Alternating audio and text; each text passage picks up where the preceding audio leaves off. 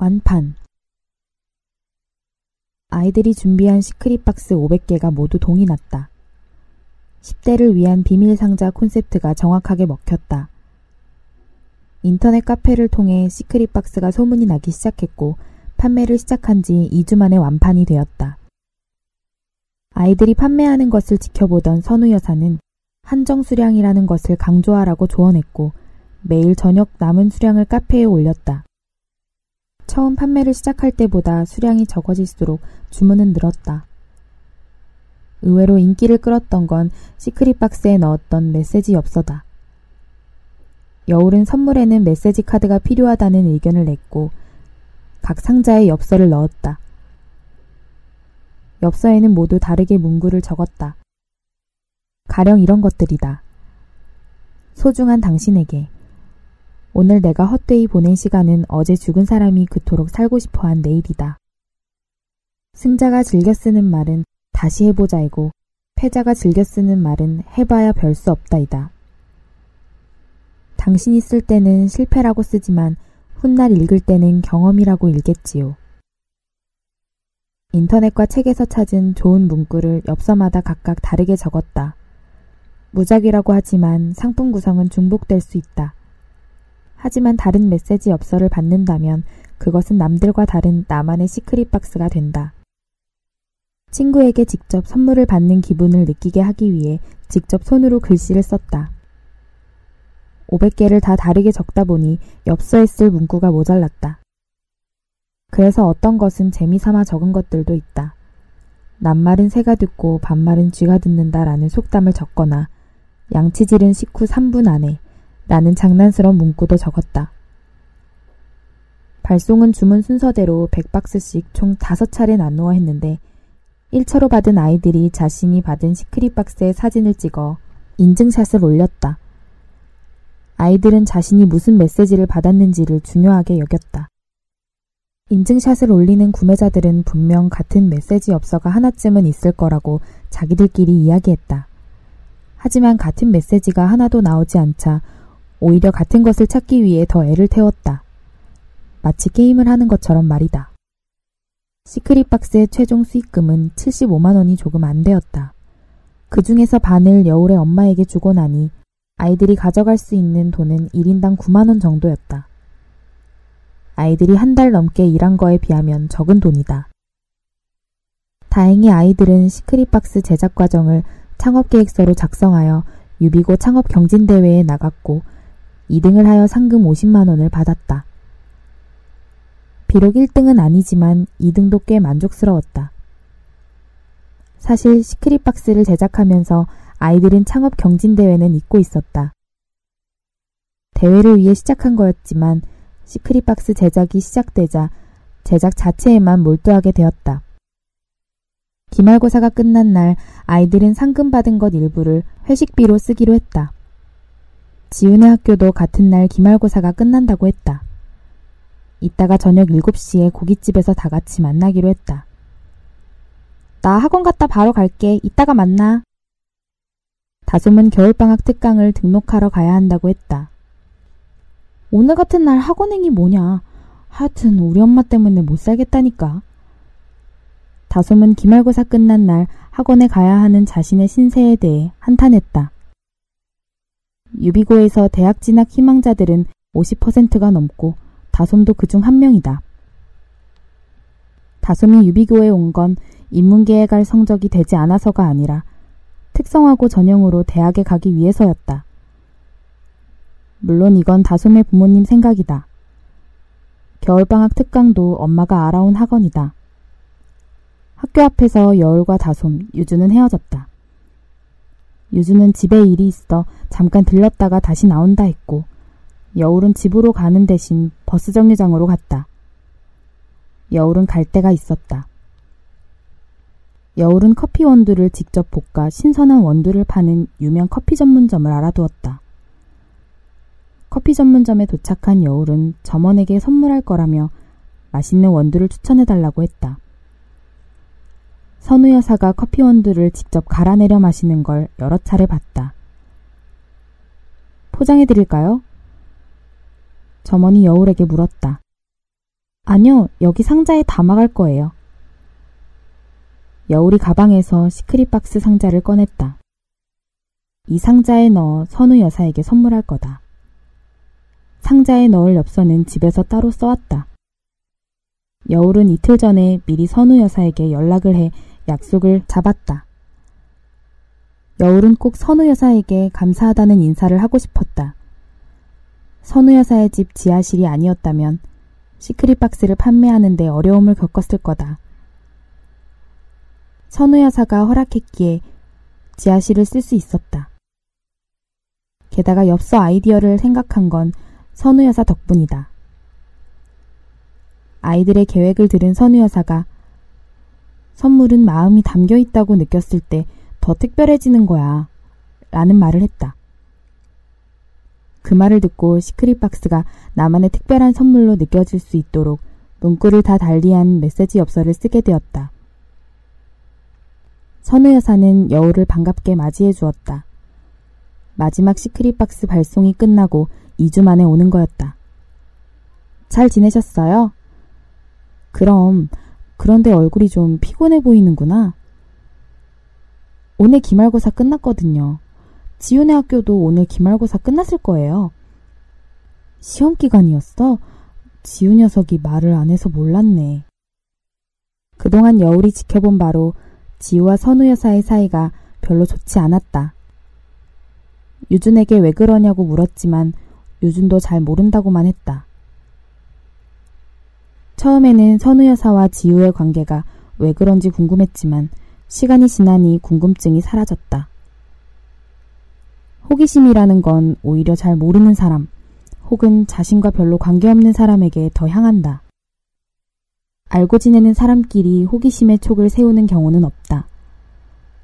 관심과 호기심은 엄연히 다르다. 호기심은 상대에 대한 예의가 아니다. 그런데 오늘은 회사 안 나가세요? 점심 약속이 있어서 그거 끝나고 바로 퇴근했어. 저 때문에 괜히 일찍 오신 거 아니에요? 아냐. 우리 직원들도 가끔 숨통 트이는 날이 있어야지. 사장이 매일 있으면 직원들이 싫어한다고. 선우 여사가 웃으면서 말했고 여울도 따라 웃었다. 선우 여사는 캠핑용품을 무역하는 회사를 운영 중이다. 인건비와 부지가 싼 동남아 공장에서 만든 캠핑용품을 싸게 사들여와 우리나라나 일본, 유럽 등지에 판다. 선우 여사는 우리나라 사람들이 여가에 대한 관심이 높아질 것을 예측하여 캠핑용품 무역을 시작했는데 그 예측은 아주 잘 들어맞았다. 유준에게 들은 바로 선우 여사는 매우 전설적인 사업가였다. 선우 여사는 천구백팔십 년대 우리나라 최초로 통신 판매를 시작한 인물이다. 텔레비전 홈쇼핑이 시작되기 전 신용카드 고객들을 대상으로 카탈로그를 보내 물건을 판매하는 일을 했다. 선우 여사가 만든 회사는 지금 대한 홈쇼핑의 전신이다. 그 외에도 선우 여사는 다양한 상품들을 외국에서 들여와 우리나라에 파는 일을 했다. 동물을 키우는 휴대용 게임기, 고급 유모차는 선우 여사가 처음 우리나라로 수입했다. 여사님, 이거요. 여울은 가방에서 상자를 꺼내 선우 여사 앞에 내밀었다. 선우 여사도 많이 본 시크릿 박스의 상자다. 화장품이니? 아니요. 그럼? 열어보세요.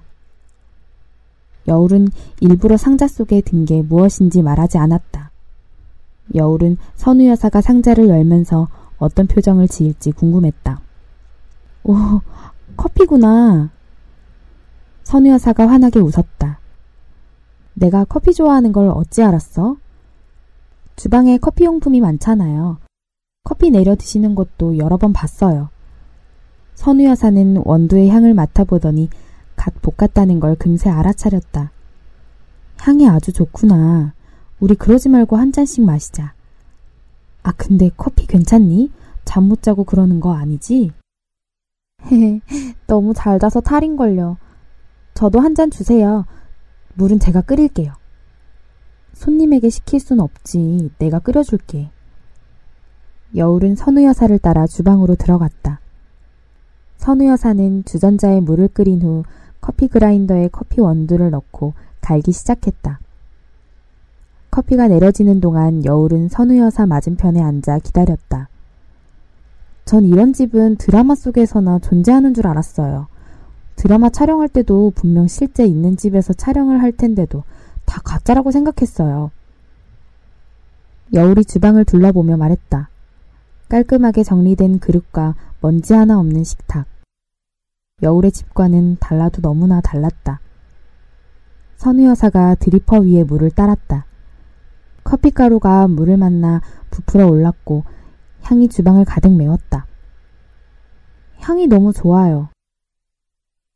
선우 여사가 커피를 다 내린 후 드리퍼를 치우고 여울의 컵에 커피를 따라주었다. 자, 마시렴. 여울은 선우 여사가 하는 것처럼 향을 먼저 음미한 후 커피를 한 모금 마셨다. 맛이 아주 좋다, 그렇지? 네. 선우 여사는 커피는 코로 먼저 한 번, 그 다음 혀로 한 번, 총 두 번을 마신다고 알려주었다. 저도 여사님처럼 돈을 많이 벌고 싶어요. 너무 말도 안 되는 꿈이죠? 음... 선우 여사의 단호한 대답에 여울은 조금 민망했다. 너도 할 수 있다는 말을 기대했던 건 아니지만 선우 여사는 너무나 딱 잘라 그렇다고 대답을 했다. 말도 안 된다고 한 건 네가 나처럼 되지 못할 거라 생각해서가 아니야. 여울아, 돈은 말이다. 무엇을 하기 위한 수단일 뿐이지 절대 목적이 되어서는 안 된다. 돈을 벌기 위한 목적만 가지고 사업을 하는 사람들은 결코 자신이 원하는 것을 이루지 못해. 더 많은 이윤을 내기 위해 꼼수를 부리거든.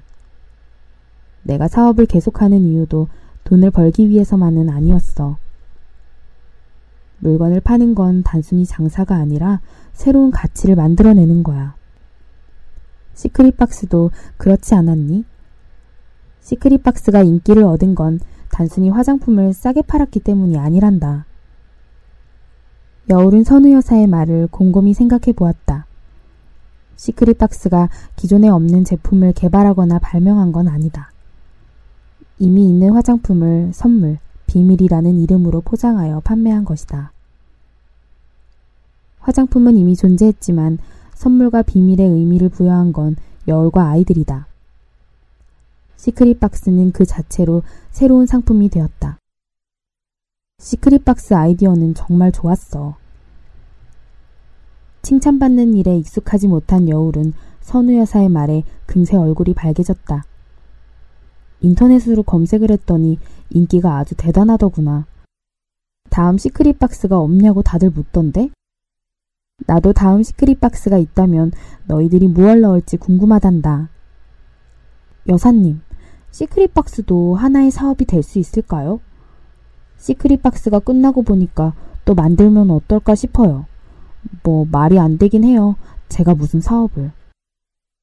여울은 선우 여사의 대답을 기다리지 않은 채 스스로 대답까지 해버렸다. 준비한 상품을 모두 판매한 후 여울은 속이 시원하면서도 한편으로 허전한 마음이 들었다. 여울은 자신도 모르게 새로운 시크릿 박스를 머릿속으로 구상하면서 말도 안 된다고 고개를 저었다. 여울아, 네가 무언가를 시작할 때 말이 안 된다는 생각은 하지 마. 이미 네가 생각을 한 것 자체로 말이 되는 거야. 알겠니? 네. 여울은 천천히 고개를 끄덕이며 대답했다. 한참 선우 여사와 대화를 나누고 있는데 거실 쪽에서 인기척이 났다. 이 층에 있던 지우가 일 층으로 내려온 거였다.